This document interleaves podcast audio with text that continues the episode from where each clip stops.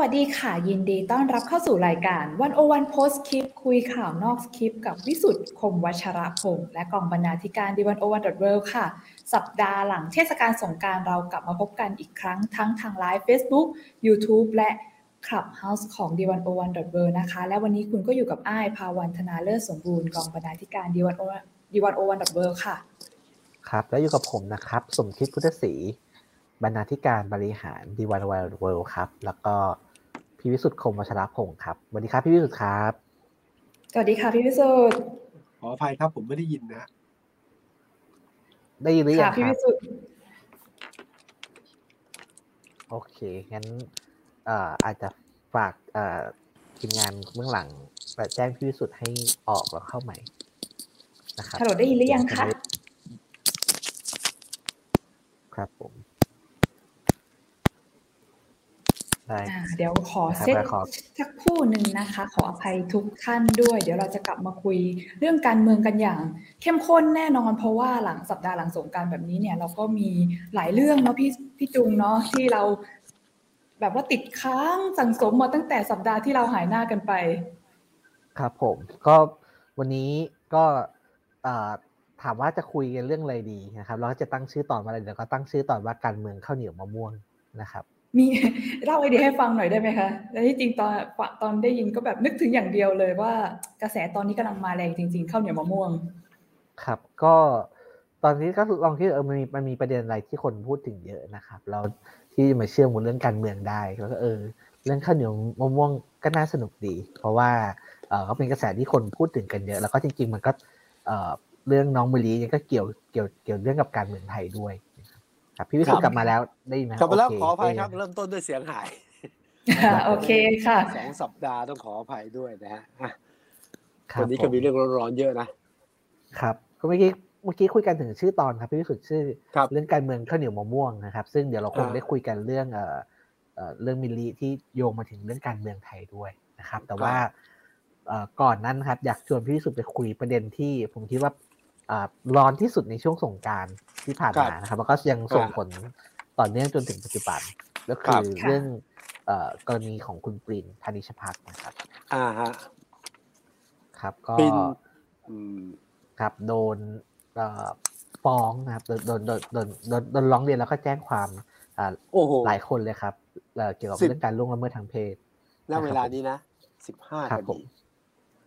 สิบห้าคดี แล้วประเด็นที่ผมคิดว่าสั่นสะเทือนวงการการเมืองนะ ไม่มีใครคิดว่าจะเกิดเรื่องขนาดนี้ได้ที่ผ่านมานะแน่นอนนะมันส่งผลต่อความเชื่อถือทางการเมืองมากมายทีเดียวนะแล้วก็อนาคตคุณปินไม่ต้องพูดถึงอนาคตประชาธิปัตย์ก็กระทบแน่อนาคตผู้ว่าราชการพี่เอนี่ก็น่าจะมีผลต่อคะแนนเหมือนกันนะครับ เราคง ไม่ได้มาพูดกันว่าคุณปินถูกหรือผิดนะครับ เพราะอันนั้นก็ยังมีเป็นเรื่องของของการยังต้องพิสูจน์อยู่ แต่ว่าเราพูดถึงผลกระทบทางการเมืองที่เกิดขึ้นนะครับไม่รู้จะอะถามพี่วิสุทธิ์พี่พี่วิสุทธิ์มองมองมองเคสนี้ยังไงอ๋อผมว่าตกใจมากทางการเมืองอะคือผมคิดว่าเรื่องนี้อาจจะไม่ใช่เรื่องใหม่ คือว่าการล่วงละเมิดทางเพศ การคุกคามทางเพศ โดยคนการเมืองเนี่ย ไม่ใช่เรื่องใหม่สำหรับสังคมไทย แต่นี่เป็นกรณีแรกที่เป็นเรื่องใหญ่ใหญ่เพราะว่าหนึ่งผู้ตรงบุคลิกคุณปินก็ดูไม่น่าจะมีพฤติกรรมดันที่ถูกกล่าวหาเนาะแล้วคุณปินก็เป็นตัวแทนคนรุ่นใหม่ เป็นคนที่ว่าปกป้องสิทธิของสตรี เยอะมากนะฮะซึ่งพออย่างนี้คนก็ช็อก พอช็อกตั้งสติได้ไม่เป็นเกิดขึ้นในการเมืองไทยเหรองั้นเรื่องนี้เป็นเรื่องที่เกิดขึ้นเพราะว่าทั่วโลกในวงการเมืองแต่ถูกเปิดเผยหรือไม่ แต่นี่เป็นครั้งแรกที่สั่นสะเทือนความเชื่อถือของพรรคการเมืองโดยรวมด้วยนะของของพรรคการเมืองโดยรวม ถ้ามองในแง่การเมืองประชาธิปัตย์สั่นสะเทือนแน่ ประชาธิปัตย์เป็นพรรคการเมืองพรรคเก่าแก่ แล้วก็มีความโดดเด่นเรื่องของการพิทักษ์ปกป้องสิทธิ์ของผู้หญิงเด่นชัดมาก ชัดจนชัดที่สุด แต่ว่าพอเจออย่างนี้ไปเนี่ยนะความน่าเชื่อถือมันลดทั่วอยู่เหมือนกันนะแล้วเพราะอย่างยิ่งเรื่องนี้ที่เกิดขึ้นเนี่ย มันก็สั่นสะเทือนไปถึงเคยเห็นอะไรคลิปหลุดไหมที่ของกลุ่มผู้แทนประชาธิปัตย์อะ มันก็โยงใยไปนะว่าตกลงไอ้เรื่องทำนองชู้สาว เอ่อผิดลูกผิดเมีย อะไรกิ๊กซ้อนกิ๊กในวงการการเมืองอ้าวอย่างน้อย แปลว่าเห็นไหมเรื่องที่มันมีอยู่ ไม่ได้ถูกซ่อน ไม่ได้ไม่ไม่ได้ถูกถูกถูกเปิดเผย พอเรื่องคุณปีนกลายเป็นข้อถกเถียงในพรรคประชาธิปัตย์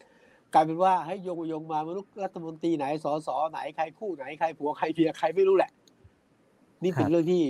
เปิดอีกฉากหนึ่งของสังคมไทยว่าสิ่งที่เราเห็นจากทางการเมืองเนี่ย จริง ๆ แล้ว มันมีเราสิ่งซ่อนอยู่ แล้วก็มันมีหลายเรื่องที่ที่ผมคิดว่าถึงเวลาที่ต้องส่องให้ลึก แล้วก็ต้องติดตามพฤติกรรม แล้วก็ต้องอผมว่าต้องมีแนวทางชัดเจนอะในการดำเนินการต่อบุคคลสาธารณะยิ่งบุคคลสาธารณะยิ่งต้องมีอะไรที่ชัดเจนมาตรการที่มากกว่านั้นไม่ว่าการลงโทษทางสังคม หรือทางกฎหมายก็ตามแต่นะครับครับ แล้วอ้ายครับ คือเมื่อกี้พี่วิสุทธ์พูดถึงคุณปรินนะครับ ปรินที่มีภาพของคนคนรุ่นใหม่อะไรครับก็ เออ พอพี่วิสุทธ์พูดมาก็คิดว่าเออน่าถามอ้ายด้วยเหมือนกัน แล้วก็เอ่อด้วยอ้ายก็มีมุมมองของของผู้หญิงด้วยนะครับไม่รู้ว่าเวลาเห็นข่าวนี้เอ่อคิดเห็นยังไงครับในฐานะคนที่แบบก็ก็ตามการเมืองมา แล้วก็เเห็นเห็นช็อกแบบที่วิสุทธ์พี่วิสุทธ์เห็นไหม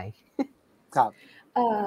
ต้องว่ากันอย่างนี้ดีกว่าค่ะว่าแม้ว่าจะตามการเมืองแต่ว่าโดยส่วนตัวอาจจะไม่ถึงขั้นรู้จักคุณปรินมากนะหรือว่าไอ้ก็เพิ่งรู้อย่างที่พี่วิสุทธ์บอกว่าจริง ๆ คุณปรินแกก็ทำงานเรื่องด้านของสิทธิสตรีอะไรอื่น ๆ เหมือนกันเนาะซึ่งไอ้มองเยอะเยอะอ่าค่ะ อาจจะอ่าอาจจะเยอะเยอะแค่ไหนไม่รู้แหละแต่ว่า แต่ว่าอย่างน้อยๆไอ้คิดว่าต่อให้จะเป็นนักการเมืองที่ไม่ได้ทำงานด้านสิทธิสตรีก็ตาม หรือไม่ว่าจะเป็นนักการเมืองรุ่นไหนค่ะ ถ้าเกิด มีข่าวอย่างนี้ออกมาเนี่ยย่อมกระทบกระเทือนถึงภาพลักษณ์อย่างมากแล้วก็อนาคตในเส้นทางการเมืองด้วยไม่ไอ้คิดว่าไม่ต้องถึงขั้นบอกว่าเป็นเขาเป็นคนรุ่นใหม่ฉะนั้น คนรุ่นใหม่จะรับไม่ได้อะไรทำนองนี้หรอกค่ะไอ้คิดว่าไม่ในจังหวะนี้ไม่ว่าใครก็ตามที่มีเรื่องราวแบบนี้เกิดขึ้นมาเนี่ย น่าจะโดนผลกระทบรุนแรงไม่ค่อยต่างกันสักเท่าไหร่หรอกนะคะ เพียงแต่ว่าอะอย่างที่พี่วิสุทธ์ว่าว่าพรรคประชาธิปัตย์เนี่ยเป็นตัวแทนของเป็นคนที่กลุ่มคนทำงานที่ทำงานเกี่ยวกับเรื่องเพศ เยอะซะส่วนใหญ่มันก็กระทบต่อความน่าเชื่อถือ ยิ่งรุนแรงตามไปด้วยค่ะ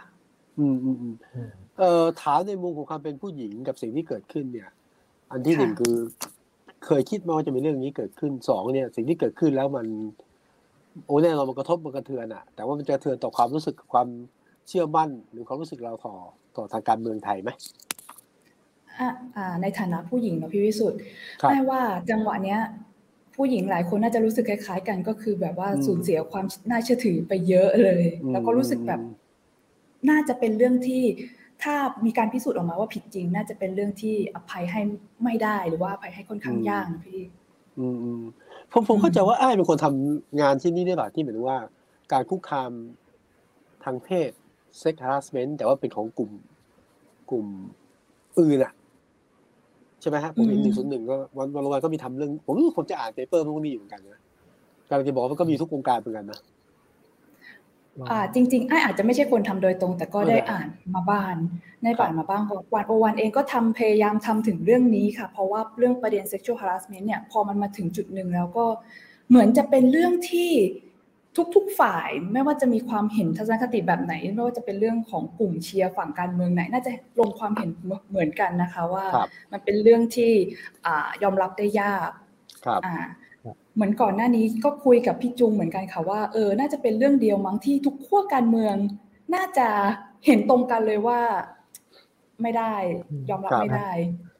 ผมก็อย่างที่ไอ้บอกครับว่า ประเด็นเรื่องการคุกคามหรือการล่วงละเมิดทางเพศเนี่ยผมคิดว่าหลังๆเนี่ยทั้งในระดับโลกแล้วก็ในเมืองไทยเนี่ยผมคิดว่ามันเป็นเรื่องที่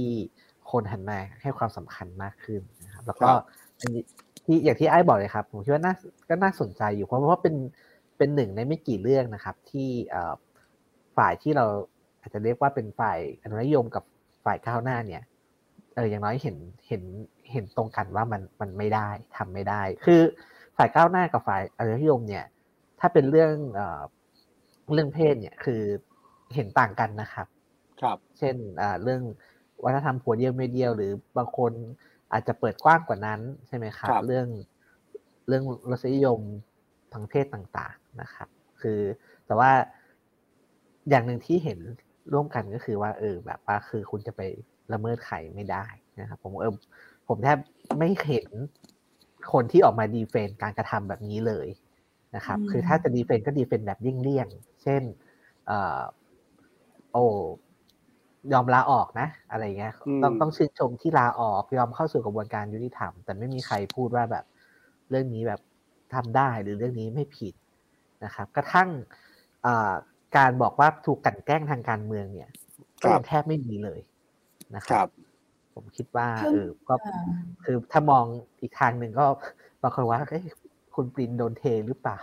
ไม่มีใครออกมาปกป้องเลยไม่ไม่มีใครออกมาเข้าข้างเลยในรอบนี้ขอเพิ่มเติมสักนิดหนึ่งแล้วกันค่ะไอ้คิดว่ามันเป็นเหมือนเรื่องที่น่าจะใกล้ตัวคนด้วยมั้งครับ ทุกคนก็เลยคิดว่าให้ความสนใจเรื่องนี้เป็นพิเศษ แล้วก็ไม่มีใครออกมาดีเฟนต์พูดง่ายๆก็คือสมมุติว่าถ้าเป็นคดีอย่างเช่นทุจริตอะไรอย่างน้องนี้ ก็อาจจะมีคนคิดว่าเป็นการกันแกล้งทางการเมืองกันก็ได้ หรือบางคนอาจจะมองว่ามันเป็นเรื่องไกลตัวนะคะ แต่พอพูดถึงว่าเป็นการล่วงละเมิดทางเพศเนี่ยเหมือนทุกคนจะมีความรู้สึกบางอย่างร่วมกันว่ามันเป็นสิ่งที่ใกล้ตัวแล้วก็เกิดขึ้นได้ง่าย ครับ แต่ก็อย่างที่พี่จุงว่าว่า ตอนนี้เนี่ยสถานการณ์ถ้าให้มองรวมๆเหมือนคุณปรินเนี่ย ถูกตัดหางปล่อยวัดเรียกอย่างนี้ได้ไหมคะอ่า ก็ก็แน่นอนแหละผมว่าก็ก็โดนเทอะมันคงไม่มีใครกล้ามาปกป้องอะพฤติกรรมอย่างนี้นะใช่ไหมครับทีนี้อยากชวนพี่วิสุทธ์คุยต่อพี่จริงพี่วิสุทธ์เกิดมาบ้างนะครับ เรื่องผลกระทบทางการเมืองนะครับโดยเฉพาะกับพรรคประชาธิปัตย์คือ ผมคิดว่าเออคุณคุณปรินเนี่ยฐานะในพรรคเนี่ยก็ ก็ถือว่าเป็นคนสำคัญนะครับ เพราะเป็นเป็นรองหัวหน้าพักใช่ไหมครับครับ เป็นหัวหน้าทีมเศรษฐกิจทันสมัยนะครับแล้วก็เป็นผู้อำนวยการการเลือกตั้งผู้ว่ากรุงเทพที่กำลังแข่งกันอยู่ด้วยนะครับครับแล้วก็ยังมีอีกสถานสถานะหนึ่งที่ปฏิเสธไม่ได้ก็คือ คุณปินเนี่ยเป็นลูกของดรสุประชัยพนิชพักซึ่งเป็นผู้ใหญ่คนสำคัญของพรรคนะครับคือผมว่าด้วยด้วยสถานะของคุณปินแล้วก็กับประเด็นข่าวที่เกิดขึ้นเนี่ย ผมคิดว่ามันมัน มันดามจพักจริง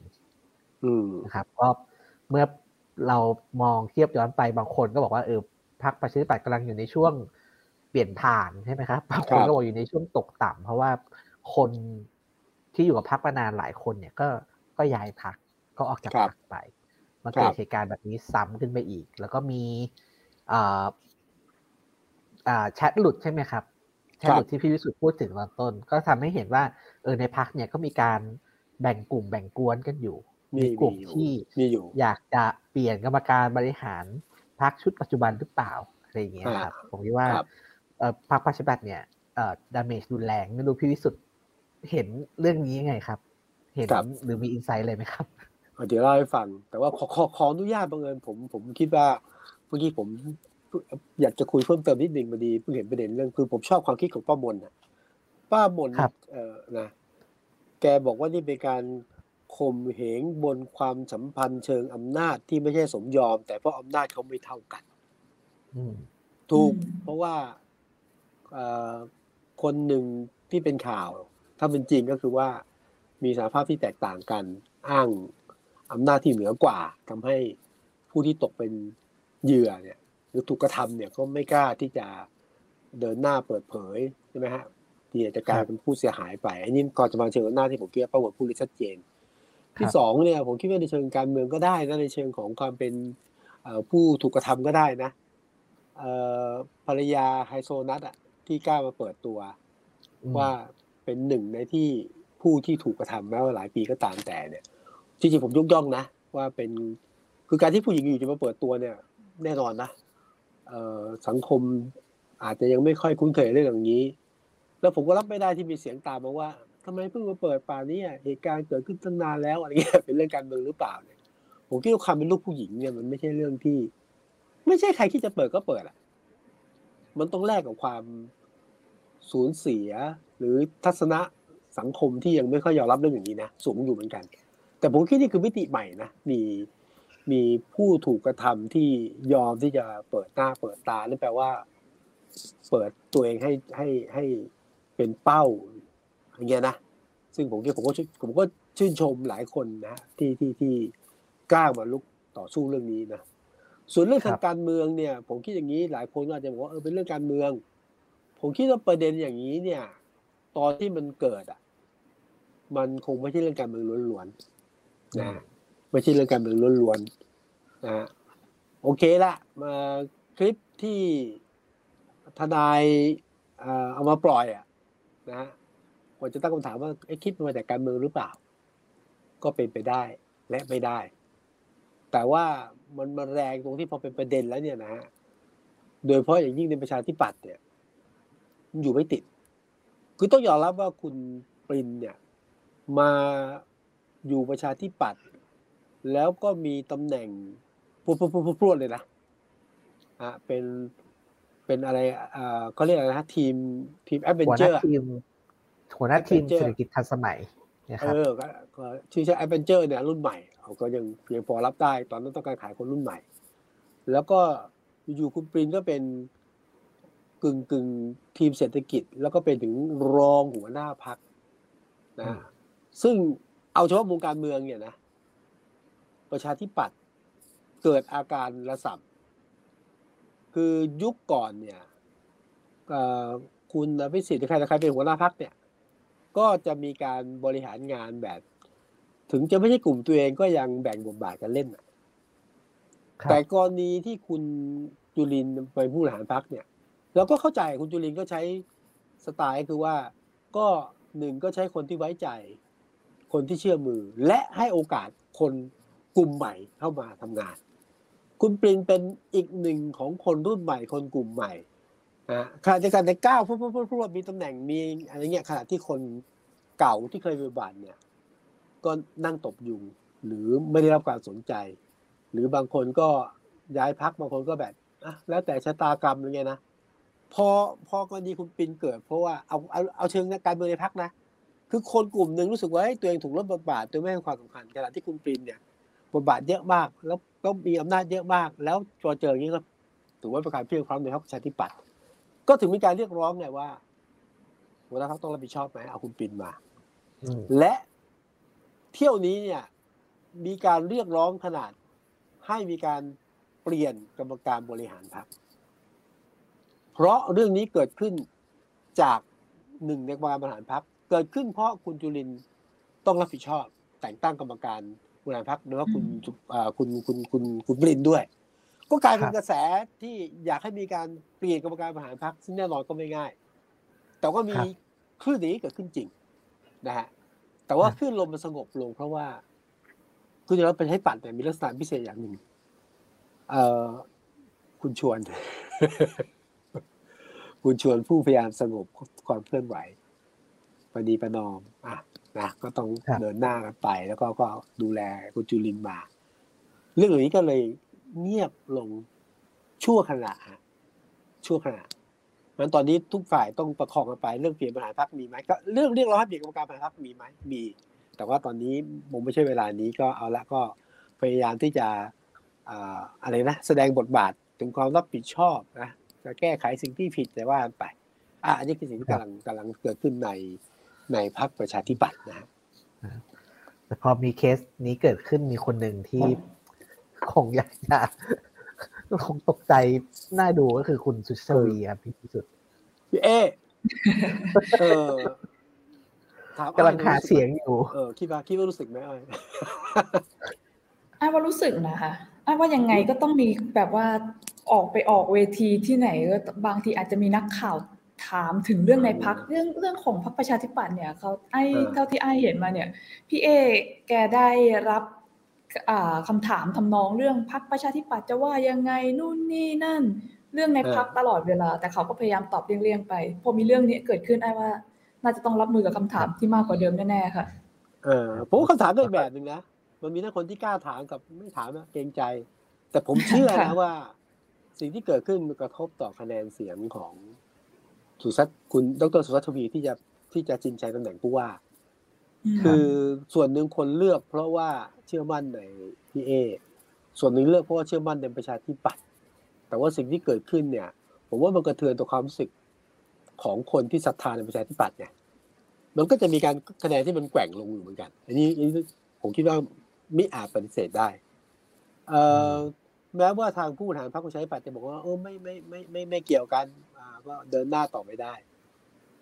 จริง ๆ ก็ไม่จริง ๆ ถ้ามองอย่างคุณ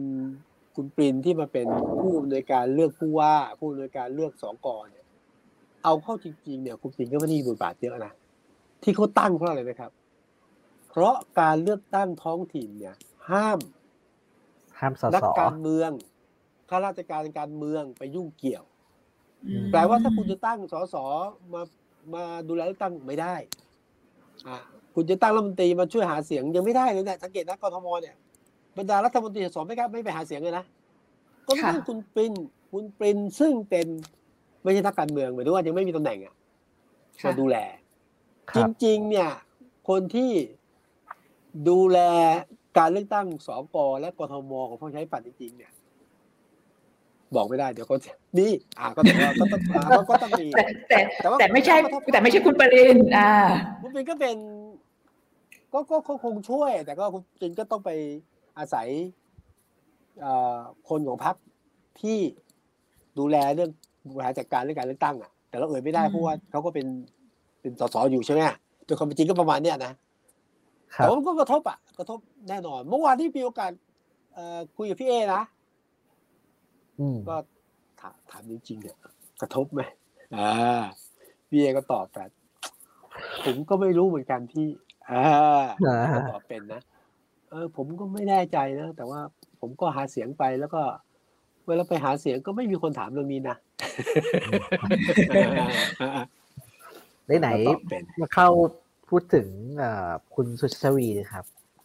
อยากถามพี่วิสุทธ์กับอ้ายด้วยครับ ว่า ตอนนี้ผมรู้สึกว่าบรรยากาศการเลือกตั้งผู้ว่ากรุงเทพมามันออกมาอย่างสนุกสีสันเยอะนะครับ แล้วก็ พอหลังจากรับสมัครเนี่ย แต่ละผู้สมัครทั้งตัวหลักทั้งตัวที่ที่สื่อให้ความสนใจแล้วก็ท่านอื่นๆเนี่ยก็ลงลุยกันเต็มที่จนถึงตอนนี้พี่วิสุกับไอ้มองไงครับ ตัดสินใจได้หรือยังครับว่าเลือกใครถามผมนะครับตอนตอนตอนเปิดสมัครรับเลือกตั้งอะ ผมมีคนที่จะเลือกอยู่หมดสองคน แล้วตอนนี้พอหาเสียงไปหาเสียงมาเนี่ย มีสามคนหรือว่าเหลือคนเดียวไม่ไม่ไม่คือมันยากขึ้นไงคือยากขึ้นพอเราฟังคือคือผมเดิมผมเหลือสองก็ เอาละก็มีเหตุผล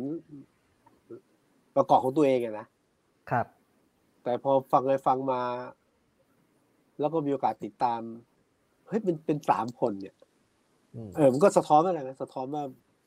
จริงๆคนกรุงเทพจะไปเลือกใครเนี่ยไม่ได้ว่าชัดเจนนะจะมีคนกลุ่มหนึ่งหัวยี่สิบเปอร์เซ็นต์ค่อนข้างชัดเจนอะคือไอ้นี่หมายว่าชอบรัก FC หรือแค่จะตั้งมี แต่ว่าส่วนหนึ่งก็จะดูเรื่องนโยบาย ดูเรื่องโครงการที่จะหาเสียงอะไรเงี้ยนะส่วนหนึ่งก็ดูบุคลิกอะไรเงี้ยนะแต่ว่าส่วนใหญ่ผมเชื่อว่าทำยังไงผู้สมัครทั้งสามสิบคนเนี่ย จะเอาเสียงตรงกลาง ซึ่งยังไม่รู้จะเลือกใคร หรือว่ารู้แล้วแต่ว่ายังไม่ถึงที่สุดเนี่ยอันนี้คือศึกใหญ่แล้วแล้วอ้ายครับเนาะเห็นเห็นเลือกตั้งรอบนี้มาแล้ว เป็นไงกำลังจะได้เลือกตั้งผู้ว่าครั้งแรก ตื่นเต้นค่ะอันนี้จริงพอเห็นอย่างที่พี่วิสุทธ์ว่าพอเห็นการแบบแสดงนโยบายวิสัยทัศน์แต่ละคนผ่านสื่อต่างๆเนี่ยก็รู้สึกว่ามันเข้มข้นมากขึ้น แล้วก็ มีบางครั้งที่ก็แอบปันใจเห็นด้วยกับหมายเลขอื่นๆ นอกจากหมายเลขที่วางไว้เหมือนกันเนาะเออแล้วก็แล้วก็เลยรู้สึกเออแล้วพอระหว่างที่แบบว่ายังตัดสินใจไม่ได้เนี่ย ก็มีความรู้สึกที่แบบว่า เออ ที่เขาว่าคนกรุงเทพเดาใจยากเนี่ยน่าจะจริง บางคนอาจจะเปลี่ยนวันต่อวันเลยก็ได้อะไรอย่างเงี้ยค่ะใช่คือคนกรุงเทพที่ผ่านมาเนี่ย โอเค นอกจากจะเสนอว่าจะทำอะไร นะแล้วก็ส่วนหนึ่งเนี่ยบางทีมันชนะกันด้วยโค้งสุดท้ายโค้งท้ายนี่ไม่ใช่เรื่องว่าจะทำอะไรนะ มันเล่นเรื่องการเมืองเลย เรื่องจุดยืนทางการเมืองเลยอ่าก็เป็นโค้งที่ทำให้คะแนนเปลี่ยนอยู่เหมือนกันนะตัวแล้วเวลาให้ดูว่าจะเลือกใครดูจากอะไรบ้างเออไม่อยากเมื่อกี้เหมือนผมได้ยังยังไม่ลังเลยแต่ว่าจะจะเลือกใครดูดูจากอะไรบ้างเออ ตอนแรกอะคิดว่าตัวเองอะจะเลือกเฉพาะจากนโยบายพิวิสุทธ์แต่พอดูดูไปอะเราก็รู้ยังรู้สึกเหมือนกันว่าไอ้ถ้าทางการพูดบุคลิกอะไรต่างๆ ที่แสดงผ่านสื่อเนี่ยเฮ้ยมีผลมีผลอย่างน่าเชื่อเหมือนกันนะคะว่าแบบพอเห็นบุคลิกปุ๊บเออเราเราชอบคนที่จะมาทำงานแบบนี้ ผู้นำการพูดอะไรแบบนี้ ผู้รู้เรื่องไหมอะไรแบบนี้ค่ะเออเออก็มีผลนะเออใช่แต่พี่วิสุทธ์พูดมาน่าสนใจครับว่าเอ่อ สุดท้ายพอโค้งท้ายมันจะเป็นเรื่องการเมืองใช่ไหมครับ ใช่ครับ ซึ่งที่ผ่านมาก็เอ่ออย่างตอนที่คุณสุขุมพันธ์กับอ่าคุณพงศพัฒน์พงศพัฒน์ใช่ไหมครับ ก็ก็เขาก็เล่นเรื่องการเมืองเลย แต่ผมว่าเลยผอว่าผอเมืองเลย ไม่เลือกเขามาอย่างเงี้ยเออกันเล่นอย่างนี้เลย ถ้าถ้ารอบนี้ครับ ถ้ารอบนี้เออมันไปโยงกับการเมืองภาพใหญ่ กลายเป็นประเด็นทางการเมืองขึ้นมาเนี่ยผมก็ยังนึกภาพไม่ออกครับ ว่ามัน วันดีเบตมันจะเป็นในที่ทางไหน เพราะการเมืองภาพใหญ่มันก็เปลี่ยนเปลี่ยนไปเยอะมากนะครับมันไม่ใช่แบบ ไม่ไม่เลือกเขาเรามาไม่เลือกเราเขามาแน่อีกต่อไปครับ มันการเมืองมันแหลมคมมากขึ้นนะครับการเมืองภาพใหญ่แหลมคมมากขึ้นเลยไม่รู้ว่าถ้าสนามผู้ว่าเนี่ย ไปถึงดีเบตที่เป็นโยงกับการเมืองภาพใหญ่มากๆเนี่ย มันจะไปทางไหนก็ต้องรอดูนะ แต่ว่าผมผมถ้าผมดู จนถึงวันเนี้ยภาพขั้วทางการเมืองยังไม่ชัดเจนเหมือนกันนะคือถ้ามองอย่างทั่วไปจะมีเอาขั้วอาขั้วรัฐบาลขั้วฝ่ายค้าน มีไหมก็มีแต่ไม่ใช่ประเด็นหลัก เออมันอาจจะมีขั้วแบบขั้วอำนาจนิยมขั้วคนรุ่นเก่า อ่า กับขั้วที่แบบขั้วรุ่นใหม่หรือขั้วที่พยายามสร้างสิ่งใหม่ที่ไม่ใช่สารต่อของเก่า ครับ มันจะมีอย่างนี้มากกว่าแต่ว่าแบบชนกันเลยนะ ยังไม่ค่อยเห็น แต่จะเพิ่งประมาทนะนาทีท้ายเนี่ยมันจะมีคนละเม็ดที่บางทีอาจจะทิ้งโค้งเรื่องอย่างนี้แหละ เอาจริง ๆ ทั้งพี่วิสุทธ์กับพี่จุงเนี่ยก็คิดไว้ว่าช่วงโค้งสุดท้ายเนี่ย ไม่ว่าอย่างในเวทีดีเบตที่มันโยงไปถึงกับเรื่องวิสัยทัศน์การเมืองระดับชาติเนี่ยยังไงก็ต้องมาแน่หรือเปล่าคะไม่เวทีดีเบตสำหรับผมไม่ใช่ตัวชี้ขาด ตัวชี้ขาดคือ ประเด็นทางการเมืองช่วงท้ายๆอะสองคืนสุดท้ายแล้วไม่รู้จะมีอะไรเกิดขึ้นครับผมมีอะไรให้เซอร์ไพรส์ตลอดนะคะอืมนี่ผมผมอยากแชร์ด้วยนะฮะที่เออเราวันวันเองเนี่ยก็ทำคอนเทนต์เรื่องเรื่องกรุงเทพเรื่องอะไรใช่ไหมครับ ครับ ผมคิดว่า เออรอบเนี้ยมองในมุมแบบคนทำสื่อแล้วคนคนที่เสพสื่อเนี่ยผมว่าการทำงานของของสื่อนะครับ ทุกทุกทุกค่ายนะครับ รอบนี้สนุก ลึกแล้วก็มีสีสันมากๆครับพี่วิสุทธ์นะครับอย่าง Workpoint Today ทำเป็นเกมโชว์ใช่ไหมครับหรืออย่าง The Standard ก็จับมือกับบี v วิสนะครับ ก็ทำฐานข้อมูลนะครับ แล้วก็มีทีม Rocket Media Lab คือคือคือเพื่อนสื่อออนไลน์เนี่ยทำทำข้อมูลทั้งลึก แล้วก็เล่าได้อย่างมีสีสันผมคิดว่า เออ ผมไม่แน่ใจเหมือนกันว่ารอบก่อนๆนะเป็นยังไงแต่ผมรู้สึกว่ารอบนี้เนี่ยข้อมูลเนี่ยมีให้เลือกอ่านเลือกดูเยอะ แล้วก็อย่างที่บอกครับว่าดีเบตดีเบตผู้ว่าเนี่ยมีให้ดูทุกวันนะครับ สัมภาษณ์ผู้ว่าเนี่ยมีให้อ่านทุกวันผมคิดว่าเราตามมากๆเนี่ย ผมคิดว่ามันมันพอเห็นอยู่นะครับ ว่าใครอย่างน้อยที่ที่เรารู้แน่ๆคือกรุงเทพมีปัญหาอะไรใช่ไหมครับ แล้วก็ ใครจะแก้ปัญหาอะไรนี่ก็คงเป็นเป็นเรื่องแต่ละคน แต่ผมคิดว่าการเลือกตั้งรอบนี้น่าจะน่าจะเป็นการเลือกตั้งที่คุณภาพสูงครั้งหนึ่ง ผมผมเชื่ออย่างนั้นนะครับ ในแง่ของการแบบแข่งขันแล้วก็คะแนนที่ที่ออกไปผมว่าคือส่วนตัวรู้สึกสนุกครับ สนุกกับกับบรรยากาศการเมืองการแข่งแล้วก็ข้อมูลที่มันไหลเวียนอยู่ในในสื่อ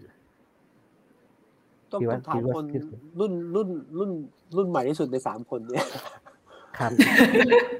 ค่ะว่าไงครับเคยเคยเห็นเคยเห็นต้องถามเคยเคยผ่านใช่ไหมบรรยากาศเรื่องผู้ว่า อย่างนี้หรือไม่เคยไอ้ว่ารอบก่อนรอบก่อนก่อนรอบที่ผ่านมามันอาจจะไม่ถึงขั้นนี้ แต่ว่ามันก็อาจจะมีบริบทหลาย ๆ อย่าง นอกจากตัวผู้ว่าเองก็ได้อย่างเช่น มีคนรุ่นใหม่มีมีเสียงมากขึ้น หรือว่าโซเชียลมีเดียมันเข้าถึงง่ายขึ้นอ่าแล้วแม้กระทั่งแบบธรรมชาติแพลตฟอร์มการเสพสื่อการเสพข่าวเนี่ย มันก็เปลี่ยนแปลงไปด้วยในหลายช่วงหลายปีที่ผ่านมาทำให้เนื้อหาคอนเทนต์เอ่ยอะไรเอ่ยวิธีการนำเสนอนโยบายหรือว่าการ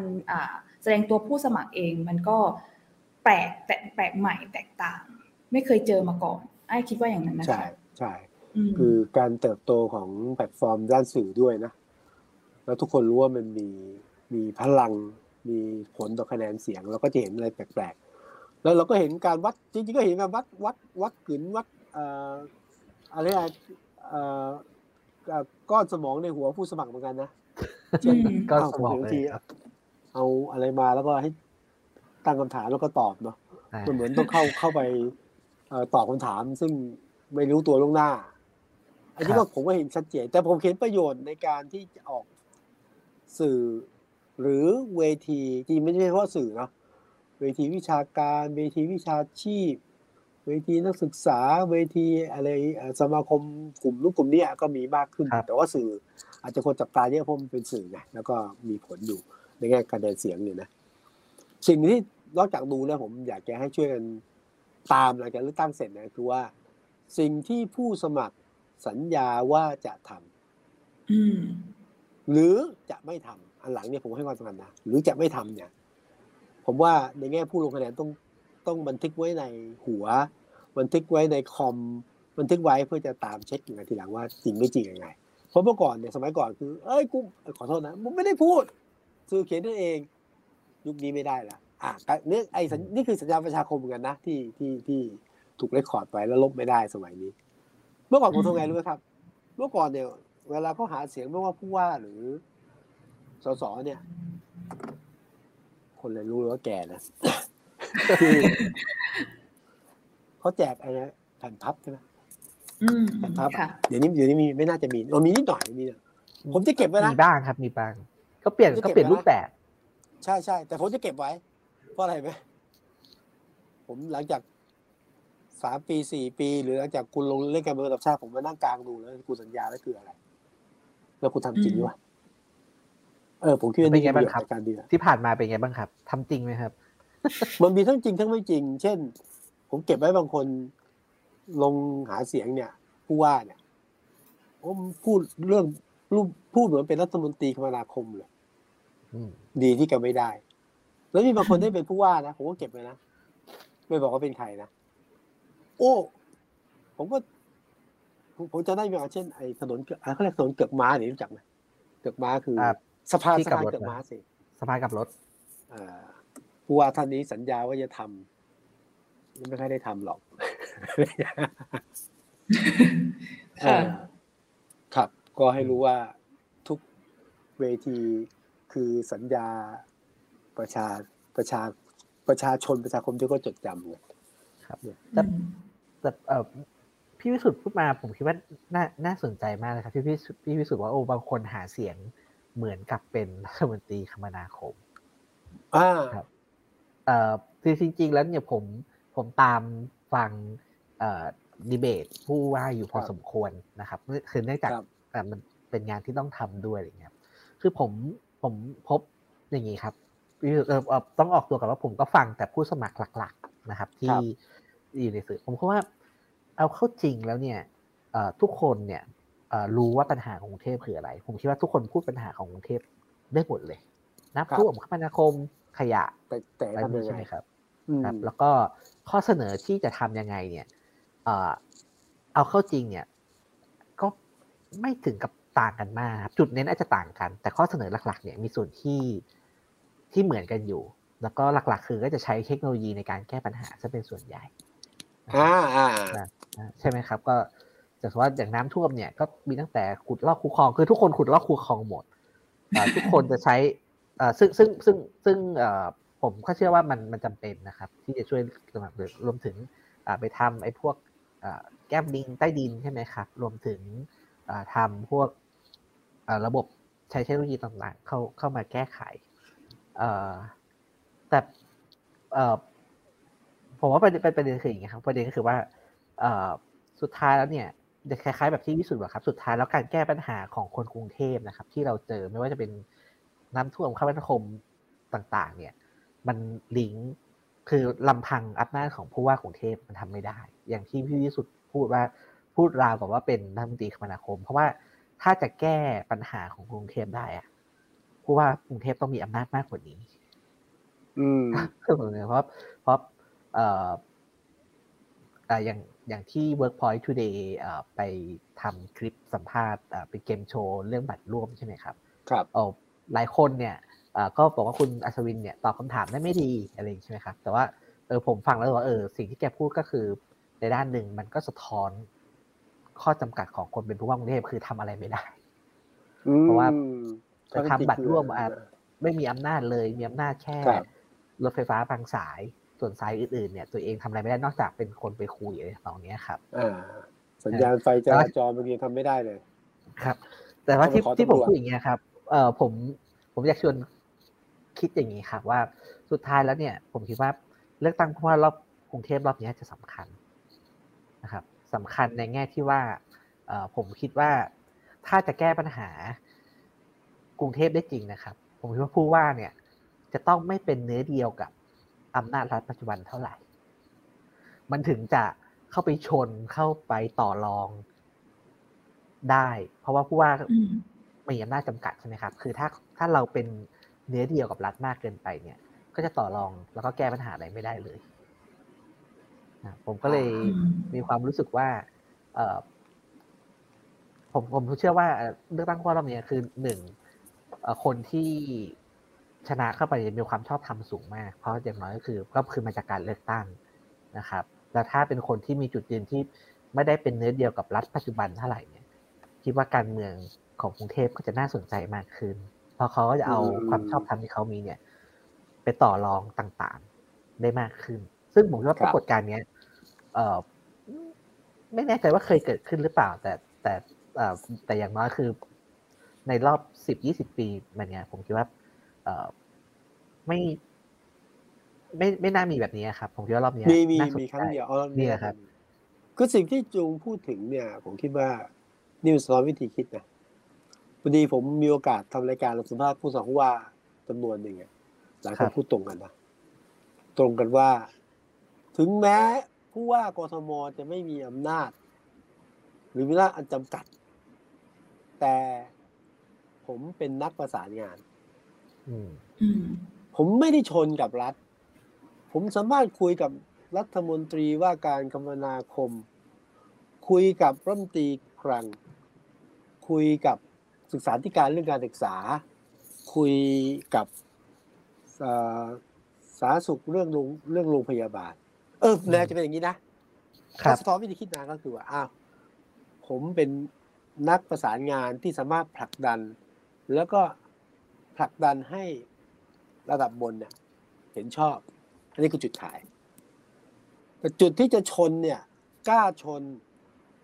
ผมคิดว่าเท่าที่ผมดูเนี่ย น่าจะมีคนเดียวหรือสองคนสองคนสองคนสองคนที่ประกาศว่าจะทวงคืน จะสร้างสิ่งใหม่ จะไม่ยอมต่ออำนาจปัจจุบันที่มีอยู่ อันนี้ก็มีสองแนว ถ้าเราแยกกลุ่มอย่างนี้นะอ่าปัจจัยสะท้อนวิธีคิดนะครับ แล้วก็บางบางท่านนะครับบางท่านถ้าลองไปหาผมไม่แน่ใจว่าพี่วิสุทธ์คิดคิดถึงใครบ้างครับ แต่ว่ามีบางคนที่อาจจะไม่ได้พูดตรงๆ ว่าจะชน แต่ด้วยวิธีการโดยวิธีการที่เขาใช้เนี่ยอ่าอันนี้พูดได้พูดได้ ถ้าถ้าเห็นสองคนถ้าไม่ใช่ก็ขอฝากที่ที่เห็นแล้วเด่นนะเรื่องนี้นะคุณคุณวิโรจน์ลันหนึ่งอ่า คุณลักษณะครับครับที่เห็นนี้นะอ่าครับ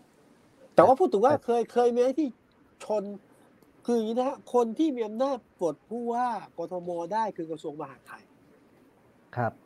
แล้วปลดที่ผ่านมาเนี่ยชนแหลกยังไม่ค่อยมีนะครับคือส่วนใหญ่ก็เป็นเนื้อเดียวกัน นี่ไม่ได้พูดถึงสภากสภากรทมกับผู้ว่านะซึ่งต้องบาลานซ์กันแต่ไม่ไม่ค่อยไม่ไม่ค่อย balance ก็เป็นเนื้อเดียวกันอ่าอันนี้ไม่ค่อยมีพรรค ตอนเลือกมีพรรคแต่เข้าไปแล้วเป็นพวก อ่าก็ก็ก็ประสานไป แต่ยุคที่แบบชนเลยนะ ผมว่ามียุคของพลตรีจำลองศรีเมืองตอนนั้นคุณจำลองมาแล้วก็โอ้คนละคู่รัฐบาลเลย แล้วก็รัฐมนตรีว่าการกระทรวงมหาดไทยก็ขอไฟท่านท่านท่านท่านท่านท่านท่านท่านท่านจากไปแล้วโอ้ชนกันอย่างแรงนะตัวคลิปจะป่งจะป่นอะไรเงี้ยนะก็ก็มียุคนั้นแหละยุคนี้แหละอันนี้ผมผมยืมความคิดของ ท่านหนึ่งมาครับคือผมอ่านบทความมาดีมาแล้วผมชอบ เป็นบทความของอาจารย์นิติเอียวศรีวงศ์ครับอาจารย์พูดถึงเนี่ยครับเรื่องเลือกตั้งผู้ว่ากรุงเทพอาจารย์ตั้งข้อสังเกตว่าคุณชาชาติเนี่ยกำลังใช้เทคโนโลยีทางสังคมเข้ามาในการทำงานกรุงเทพรอบนี้ครับ แล้วก็โดยวิธีการของที่คุณชาชาติใช้เนี่ย มันจะไปเขย่าสิ่งที่เราคุยกันมีครับ เรื่องของอำนาจอำนาจรัฐ ที่มันคอยกดทับกรุงเทพไว้อย่างนี้ครับผมคิดว่าโดยวิธีการเนี่ยอาจารย์ตั้งข้อสังเกตว่าวิธีการของคุณชาชาติเนี่ยก็จะมีโอกาสเหมือนกันที่จะเปลี่ยนกรุงเทพได้นะครับ คือผมคิดว่าน่าสนใจดี เท่าเท่าที่ดูผมคิดว่าคนที่สมัครกรุงเทพตอนนี้มีสองกลุ่มใหญ่ กลุ่มหนึ่งก็คือว่าอย่างที่คุณจูงพูดถึงอะเน้นโครงสร้างขนาดใหญ่ เพื่อแก้ปัญหา เชิงโครงสร้างหรือทางกายภาพในกรุงเทพครับอุโมงค์น้ำขนาดใหญ่ เรื่องเส้นทางคมนาคมโปรเจกต์ใหญ่อะไรอย่างนี้นะระบบน้ำใต้ดินบนดินอะไรเนี่ยนี่นี่เป็นเป็นกลุ่มหนึ่งนี่เป็นกลุ่มที่ประกาศขายความเป็นเอนจิเนียร์แก้ปัญหาของกรุงเทพอีกกลุ่มหนึ่งเป็นกลุ่มที่เป็น วิศวกรทางสังคมกลุ่มนี้จะไม่เน้นนะว่าจะสร้างนู้นสร้างนี้เท่านั้น แต่ว่าจะจะสร้างแบงคอกฟอร์อครับสร้างกรุงเทพให้เป็นของคนกรุงเทพอย่างแท้จริงไม่ใช่กลุ่มใดกลุ่มหนึ่งสร้างกรุงเทพโดยใช้ หรือให้ความสำคัญกับกลุ่มคนส่วนใหญ่ที่ ไม่ได้รับประโยชน์โดยตรงทั้งที่เป็นคนที่อยู่กรุงเทพเช่นกัน มันจะมีสองกลุ่มถ้าผมตีความอย่างนี้นะไม่รู้ถูกไม่ถูกไอ้น่าจะน่าจะตามตรงนี้ผมเห็นด้วยนะผมเห็นด้วยแล้วแล้วผมถ้าถ้าพูดด้วยเรื่องที่เราเพิ่งคุยกันมาผมคิดว่าไอ้แล้วไอ้ตัววิศวกรทางสังคมเนี่ย ผมคิดว่าสำคัญ แล้วจะเป็นคีย์ที่ทำให้ปัญหากรุงเทพเนี่ย แก้ได้จริงเพราะว่าผมว่าวิศวกร เนี่ยครับ อุโมงค์อะไรพวกเนี้ยผมคิดว่า คนหมายว่าเจ้าหน้าที่กทมเองก็รู้นะครับ ผมคิดว่าคนที่มีความเชี่ยวชาญเนี่ยรู้เรื่องพวกนี้อยู่แหละ แต่ว่าสิ่งที่ต้องการเปลี่ยนก็คือเนี่ยครับ ความสัมพันธ์เชิงอำนาจ ระหว่างกรุงเทพกับรัฐส่วนกับรัฐรัฐไอส่วนกลางที่มันใหญ่มากอะไรครับว่าเนี่ยสำคัญครับไอ้ได้เห็นประเด็นต้องถามเนี่ย ผมชอบถามน้องเพราะว่าเป็นผู้ทราบสตรีคนเดียวในกลุ่ม ว่ามาเลยค่ะ มีประเด็นเรื่องผู้หญิงไหมในการจุดขายหรือประเด็นของนักการเมืองที่ขายเรื่องความเป็นสตรีไหนหมายถึงในจำในกลุ่มผู้ว่านี้ใช่ไหมคะเห็นไหม ไม่ค่อยเห็นฉากชัดเจนสักเท่าไหร่นะคะ อาจจะอาจจะมีแต่ว่าไม่ได้เป็นจุดขายที่ชัดเจนขนาดนั้นไอ้ว่าเหมือนกลุ่มผู้สมัครส่วนใหญ่จะพูดถึงปัญหาภาพรวม องค์รวมในเรื่องของเมือง เรื่องของการทำให้ชีวิตคนเมืองมันดีขึ้น แต่ไม่ได้เจาะจงที่เรื่องเพศสักเท่าไหร่นะไอ้ว่า อืม ผมก็เห็นด้วยเห็นบางคนไหมคะเออ ไม่ไม่ค่อยเห็นแต่ว่าผมคิดว่าคือทุกคนก็ว่าคือหลายคนก็มาทางแบบอ่าสำหรับทุกคนนะครับ ซึ่งสำหรับทุกคนอาจจะแบบวางนโยบายแบบ for all มากกว่าเนาะบนฐานเรื่องเรื่องเพศแบบนั้นนะครับก็พยายามทำให้คนทุกคนโดยที่ก็หมายความว่าคือไม่ไม่ไม่สำคัญว่าจะเป็นเพศอะไรเนี่ยได้ประโยชน์ร่วมกันที่ถามงี้เพราะว่าบางทีผมไม่ใช่คนดูตัวเลขเลย แต่ผมก็ไปนั่งสแกนดูปรากฏว่า เสียง voter voterรอบเนี้ย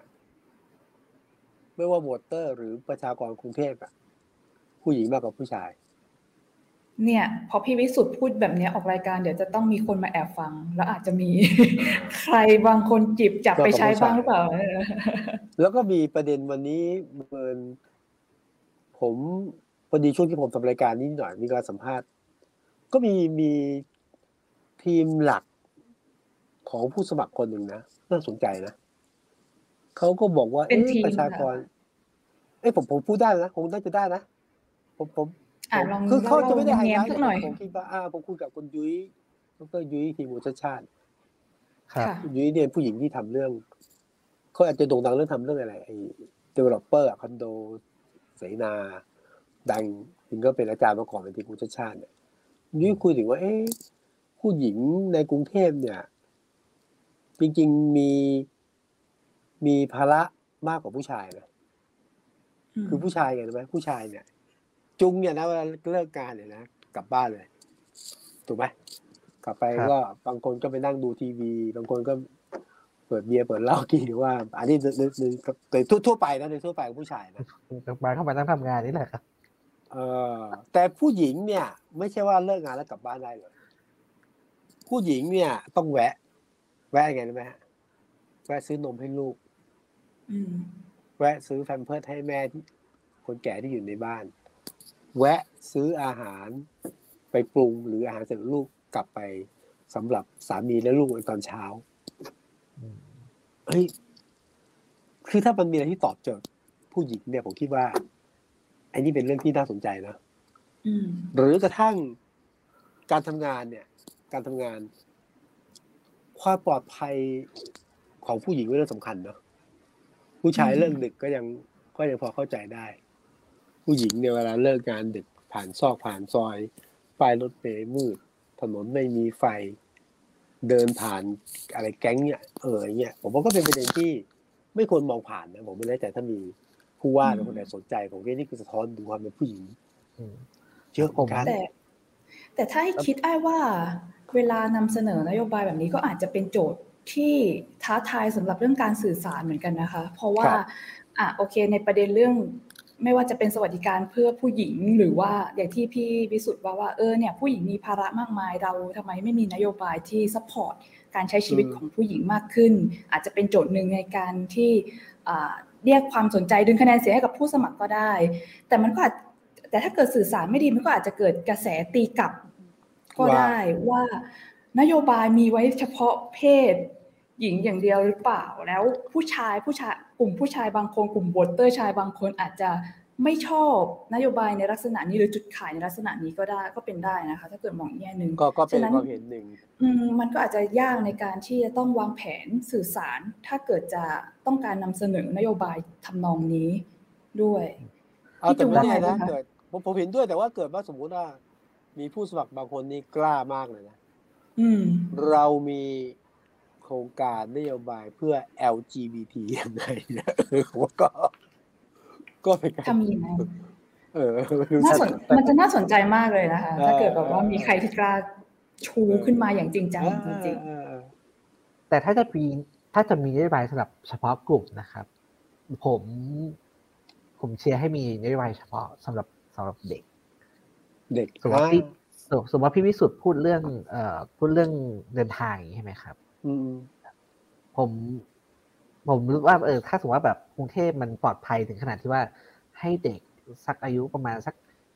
สิบหรือสิบสองขวบเนี่ย สามารถเดินทางได้โดยที่พ่อแม่ไม่ต้องเป็นเป็นห่วงมากนัก เนี่ยครับๆว่าอืมผมว่ามันจะดีมากนะครับอืมเพราะเพราะว่ากรุงเทพตอนนี้แบบเอ่อเนื่องจากผมเพิ่งมีลูกเล็กเลยครับผมรู้สึกว่าไปไหนมาไหนคือ เราเราต้องพาลูกเราต้องไปส่งลูกอะไรทำนองนี้ครับ ก็เลยอ่าก็เลยนั่งคิดว่าเออแล้วเราต้องไปส่งเขาถึงอายุเท่าไหร่อืม ซึ่งผมผมยังคิดอย่างนี้ด้วยขอขอขอครับตัวแทรกนิดหน่อยผมคิดว่า ถ้าถ้าผมจะสมมติถ้าผมลงสมัครนะจริงๆไม่ใช่ค่ะเรื่องใหม่นะผมจะแบบอะผมจะตั้งศูนย์ดูแลเด็กเล็กกลางวันน่ะแม่มาทำงานครับอะให้นมลูกได้ ดูแลลูกได้ภายในบริเวณเนี่ยนะเห็นหลายคนครับพูดแล้วทำไม่จริงไงทำสักอันสองอันเนี่ยมันก็เป็นนโยบายสำหรับผู้หญิงและเด็กด้วยนะซึ่งอืมที่พี่พิสุทธิ์พูดใช่เลยครับ อันเนี้ยเอ่อเป็นอยู่ในบทบาท อำนาจหน้าที่ที่ผู้ว่ากรุงเทพทำได้นะครับทำได้ไหมทำได้ไหมเออทำได้ครับทำได้ อันเนี้ยเป็นเป็นบทบาทหนึ่งเลยที่ที่กรุงเทพเพราะกรุงเทพเนี่ยมีศูนย์มีศูนย์เด็กเล็กเป็นของตัวเองอ่าอืมครับผมมีใช่ไหมแล้วก็มีใช่ไหมมีครับมี แล้วก็เอ่อมีมีเยอะด้วย แต่ก็แต่ยังมีปัญหาเรื่องคุณภาพอยู่นะครับอันนี้เรื่องหนึ่งเรื่องหนึ่งก็แก้งานวิจัยแต่ว่าพวกนี้ถ้าทำให้ดีเนี่ยจะเป็นประโยชน์มากผมคิดถึงเนี่ยศูนย์สาธารณสุขในกรุงเทพ ศูนย์สาธารณสุขในกรุงเทพเนี่ยหลายแห่งอยู่ในที่ชุมชนชุมชนคนเยอะนะสมมติว่าเอาผมจะเปิดศูนย์สาธารณสุข แห่งเนี้ยนอกจากเป็นศูนย์สาธารณสุขแล้วเนี่ยก็ยังเป็นศูนย์ดูแลเด็กเล็กตอนกลางวันสำหรับคนในละแวกนั้นเนี่ยนะเออผมว่าน่าลองนะเพื่อใครเพื่อใครจะไปใช้ ก็ทิ้งทิ้งเอาไว้ให้เป็นโจทย์เผื่อว่าจะมีใครสนใจพัฒนาต่อว่าอย่างนี้ดีกว่าขออนุญาตให้ข้อมูลนิดนึงนะครับคุณคุณฉัดคำแสงนะครับผู้อำนวยการวันวันผับเนี่ยเพิ่งเขียนบทความลงวันวันนะครับ ก็ทำข้อมูลมานะครับ ก็คือกรุงเทพเนี่ย ดูแลโรงเรียนอยู่ 437 แห่งนะครับส่วนพัฒนาเด็กเล็ก 291 แห่ง แล้วก็สถานรับเลี้ยงเด็ก 12 แห่งนะครับ ก็อันนี้เป็นหน้าที่แล้วก็เป็นเป็นอำนาจโดยตรงของของพวกกรุงเทพเลย ถ้าใครเพราะว่าท่านไหนเนี่ยอยากทำในบายเนี่ยผมคิดว่าเชียร์น่าสนับสนุนนะครับ แล้วก็แล้วก็คนคนจะได้ประโยชน์เยอะจริง ๆ ครับครับผมได้ครับ ก็เราคงได้ตามแล้วก็ได้ถกเรื่องผู้ว่ากรุงเทพไงอยู่เรื่อยๆจนถึงวันที่ยี่สิบสองพฤษภาครับพี่วิสุทธิ์ครับครับมันจะมีอะไรเปลี่ยนแปลงเรื่อย ๆ นะคะ อ่าผมว่ามีผมว่ามีแล้วผมคิดว่า หลายหลายเรื่องท่าที่ฟังเนี่ย คือเวลาเวลาผู้สมัครจะออกนโยบายออกโครงการออกอะไรมาเนี่ย ก็ออกอะ แต่ผมมองในแง่ดีนะคือเวลาเราลงเลยสนามลงพื้นที่เนี่ยผมคุยกับทีมงานหลายคนนะพอลงไปในพื้นที่เฮ้ยมันไม่เหมือนที่วางไว้ หรือเห็นลึกกว่าที่วางไว้เนี่ยเขาก็สามารถกลับไปพัฒนาโครงการหรือพัฒนาจุดขายเขาได้นะ ซึ่งตรงนี้ผมคิดว่าเอ๊ะอย่างน้อยประโยชน์การเลือกตั้งก็ทำให้ คนที่อยากเป็นผู้ว่าได้เข้าใจชีวิตจริงๆของกรุงเทพด้วยโอเค มีเวลาเหลืออีกสักนิดนึงครับอยากชวนพี่วิสุทธ์คุยเรื่องนี้ครับข้าวเหนียวมะม่วงครับพี่วิสุทธ์ อ๋อบิลลี่บิลลี่บิลลี่ต้องต้องถามอ้ายต้องถามอ้ายน้องน้องเล็กน้องเล็กไม่ไอ้ไอ้ต้องถามไอ้ไอ้อยากรู้มากเลยว่าพี่วิสุทธ์ได้ได้ชมบ้างไหมคะ หรือว่าได้ตามข่าวน้องมิลลิบ้างไหมอยากอันนี้อยากรู้เป็นการส่วนตัว เอออ้าวเรื่องส่วนตัวเรื่องจากใจจริงเลยนะ ค่ะ มิลลิเนี่ย พอเป็นข่าวเนี่ย ผมไปย้อนดูคลิปบนเวทีอะที่พูดถึงอะไรนะ เสากินนารีพูดถึงรถไฟรถไฟไม่ได้ขี่ผมไปดูผมไปดูย้อนหลัง นะแล้วก็กินมะม่วงเนี่ยผมไปดูย้อนหลังเอ่อก็แล้วแต่เรื่องกินมะม่วงผมว่าเสียงที่ชมเยอะ เสียงไม่แฮปปี้ก็เยอะนะแต่ว่าผมรู้จักน้องมิลลี่ครั้งแรกจากไหนรู้ไหมจากไหนคะเป็นกลุ่มคนที่มาคอเอาอะแล้วถ้าผมจะไม่ผิดจะโดนปรับไปสองพันบาทประมาณนี้ใช่ครับ ใช่ เดือนปีปีก่อนใช่ไหมครับ โดนโดนคอเอา โดนไม่โดนโดนทนายนายก โดนทนายนายก ทนายของคุณประยุทธ์เนี่ยฟ้องโดนโดนปรับไหมผมไม่แน่ใจแต่ว่าโดนปรับสองพันค่ะโดนโดนปรับสองพันพอพอน้องมิลลิได้ขึ้นเวทีในระดับโลกก็เลยมีเสียงแซะแซวไปถึงนายกสักหน่อยว่าแหนเขาก่อนไปมาชื่นชมเขาเออ มาชื่นชมได้ยังอะไรตอนนี้ นายกจำได้หรอเคยไป เคยให้คนไปฟ้องเขาอาจจะจำไม่ได้ก็ได้นะเออผมจำผมจำไงเฮ้ย รู้ไหมคนที่คอเอา รัฐบาลจริงจริงเรื่องประเด็นข้าวเหนียวน่าสนใจที่บอกก็เหมือนกับ ประเด็นลูกชิ้นยืนกินโอ้ก็นะเกิดประเด็นอะไรซอฟต์พาวเวอร์เกิดประเด็นการตื่นตัวของอาชีพอะไรก็ว่าไปตัวก็ก็เห็นด้วยเออแต่ว่าอย่าลืมประเด็นของมิลลิเนี่ยขึ้นบนเวทีเนี่ยโอ้โหมันอ่านรัฐบาลหลายดอกนะใช่ไหมครับเอออันนี้อันนี้คนจะผ่านก็โอเค ผมคิดว่าก็เป็นปรากฏการณ์ที่น่าสนใจพี่เดี๋ยวพอก็เดี๋ยวโมกบกระแสนี้ไป แล้วพูดถึงสับแสงเรื่องของข้าวเหนียวมะม่วงเนี่ย จริงๆ ถ้าคนรุ่นรุ่นพี่ผมเนี่ยรุ่น รุ่นอายุมากกว่าผมเนี่ยเขาจะคิดถึงเรื่องไหมฮะยาพิษครับถึงการวางยาใช่ไหมครับเหมือนอ่าเห็นน่าสงสัยถึงการการการจากไปของพลเอกกิจศิวราเนี่ยไอ้ไอ้เห็นผ่านๆเหมือนกันค่ะ ที่มีหลายๆสื่อเนาะปลุกกระแสขึ้นมาว่าจริง ๆข้าวเหนียวมะม่วงเคยเป็นศัพท์ ทางด้านใช้เกี่ยวกับเรื่องการเมืองมาก่อน ลองเล่าผมนี่ปิ๊งเลยให้ฟังนิดนึงนิดนึงไหมคะ ก็เอาเป็นว่าท่านพลเอกกิจศรีวราเนี่ยก็เป็นนายทหารที่มีอำนาจในยุคนั้นยุคช่วงต่อระหว่าง 14 ตุลาหนึ่งหกใช่ไหมกับกับหกตุลาหนึ่งเก้าครับ มีขนาดรุ่นผมต้องท่องด้วยความระมัดระวังระหว่างพศนะเออก็เข้าใจว่าในช่วงประมาณ ปีหนึ่งหกหนึ่งเก้าเนี่ยก็จะมีตัวย้อนหลังก็ช่วงนั้นมีการพยายามที่จะปราบปรามขบวนการนักศึกษานะเพราะหลังสี่ตุลามันเกิดการตื่นตัวของนักศึกษาเยอะมากใช่ไหมมีสับแสงเรื่องนักศึกษากรรมกรชาวนา การเคลื่อนไหวของประชาชนภาคต่างๆ การเรียกร้องภาครัฐ การเรียกร้องสิทธิมันเยอะมาก เยอะมาก ก็ทำความไม่สบายใจให้กับผู้ที่มีอำนาจ หรือผู้ที่หยุดอำนาจ ไปใช่ไหมแล้วก็ก็ดูเหมือนว่าช่วงนั้นเนี่ยก็มีความพยายามที่จะกดดันความเคลื่อนไหว คือกดความเคลื่อนไหวของนักศึกษาแล้วก็อาจจะมีถึงขั้นการปราบปรามพลเอกกฤษท่านก็เป็นอีกบุคคลหนึ่งที่อาจจะไม่เห็นด้วยกับวิธีการใช้ความรุนแรง ก็มีอำนาจอยู่ แต่ว่าหลังจากที่ท่าน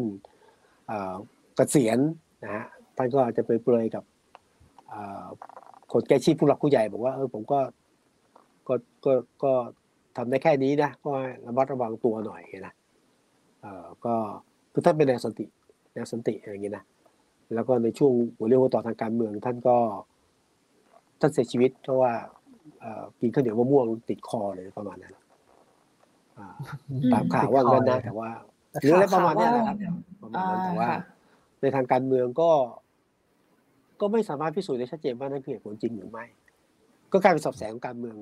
ยุคยุคเนี่ยคนยุคผมยุคพี่ผมจะผมคิดถึงข้าวเหนียวมะม่วงคิดถึงเรื่องนี้อ๋อมันมีที่มาที่ไปเหมือนกันเลยค่ะเป็นความเชื่อมโยงอย่างคาดไม่ถึงต้องพูดอย่างนี้ดีกว่าคือพวกไอ้มองในการกินข้าวเหนียวมะม่วงบนเวทีคูเชล่าเนี่ยไอ้ก็คิดอยู่ไม่กี่ประเด็นค่ะ พี่วิสุทธ์คือไอ้จะมองว่า เออ ถ้าสมมุติเราจะนำเสนอความเป็นไทยเนี่ย การตีความเรื่องความเป็นไทยในคนรุ่นใหม่กับคนรุ่นก่อนหน้านี้เนี่ยมันมันอาจจะมีความแตกต่างกันโดยสิ้นเชิงสมมุติถ้าบอกว่าให้รัฐบาลเสนอความเป็นไทยแสดงความเป็นไทยนำเสนอซอฟต์พาวเวอร์มันก็อาจจะตีโจทย์กันเป็นเรื่องของ พวกรำไทย พวกชุดไทย พวกโขนอะไรอย่างนี้ แต่แต่ว่าพอเป็นมิลิหรือว่าเป็นคนรุ่นใหม่เนี่ยเขาอาจจะชอบนำเสนอความเป็นไทยในรูปแบบอื่น อย่างเช่น เป็นรถตุ๊กเป็นข้าวเหนียวมะม่วง ซึ่งจะเป็นวิถีชีวิตประจำวัน เป็นของที่ใกล้ชิดกับชีวิตเรามากกว่า อันนี้ก็เป็นจุดที่น่าสนใจว่ามุมมองในการตีความความเป็นไทยเนี่ยมันก็แตกต่างกันไปในแต่ละเจเนอเรชันเหมือนกันนะคะถ้าถ้ามองมุมของไอ้เนี่ยในรุ่นใหม่มองหนึ่ง ข้าวเหนียวมะม่วงเนี่ยจริงเราก็ไม่ได้คิดถึงเนาะคนรุ่นรุ่นรุ่นเดียวกันเอาจริงๆนะคือคือไม่ได้เป็นอะไรได้คิดถึงใช่ไหมแต่ว่ามันจับต้องได้สัมผัสได้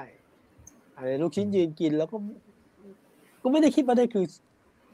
คือ power soft power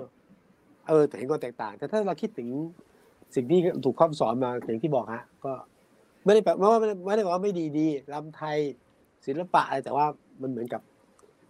เป็นของสูงแต่ต้องไม่ค่อยได้นี่ถูกเนี่ยนี่คือความแตกต่างใช่ที่เราเห็นชัดเจนครับ ผมเห็นคล้ายๆอ้ายครับ แต่อยากจะเสริมนิดเดียวนะครับ ผมผมเห็นเคสเอ่อน้องมิลิแล้วเนี่ยครับ ผมผมคิดว่ามันสะท้อนเหมือนกันนะครับว่า ตอนเนี้ยถ้าเราไปดูคนไทยที่ประสบความสำเร็จระดับโลกครับ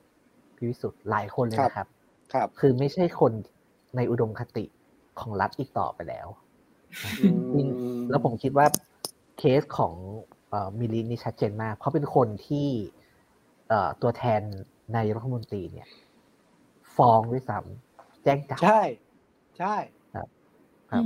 แล้วผมคิดว่าแบบเคสน้องเนี่ยเป็นเป็นชัดเจนมากว่าเป็นน้องเป็นคนที่รัฐไม่ได้มองว่าเป็นคนในอุดมคติเลย แต่ว่าเขาประสบความสำเร็จระดับโลกเราบอกว่าเนี่ยมันมันคือความอีหลักอีเหลือของของ อนุรักษ์นิยมไทยครับ คือไม่รู้จะจัดการกับกับกับเรื่องนี้ด้วยท่าทีแบบไหนยังไงดีนะครับ แต่ว่าถ้าเราย้อนดูเนี่ยจะไม่ใช่เฉพาะมิลลีนะครับ คนอย่างอย่างพี่เจยใช่ไหมครับ อภิชาติอภิชาติสร้างหลังแล้วครับ ก็เป็นคนที่ได้รับการยอมรับสูงมากในระดับโลก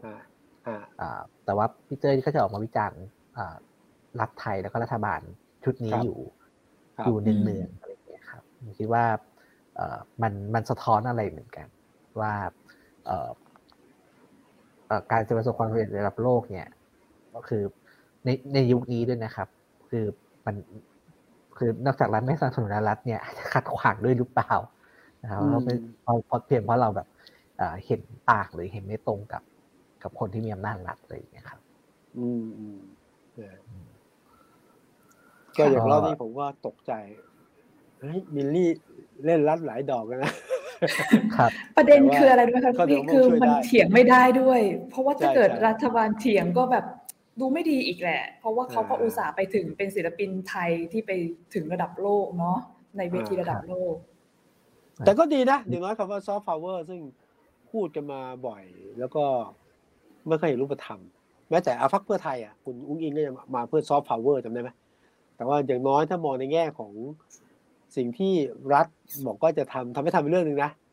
เริ่มมีการสั่งการนะกระทรวงพาณิชย์ กระทรวงท่องเที่ยวกระอ่ามนุษย์นวัตกรรมด้วยให้ไปคิดเรื่องซอฟต์พาวเวอร์อย่างเงี้ยอะไรเออเออผมว่ามันก็นี่แหละ การตื่นตัวของ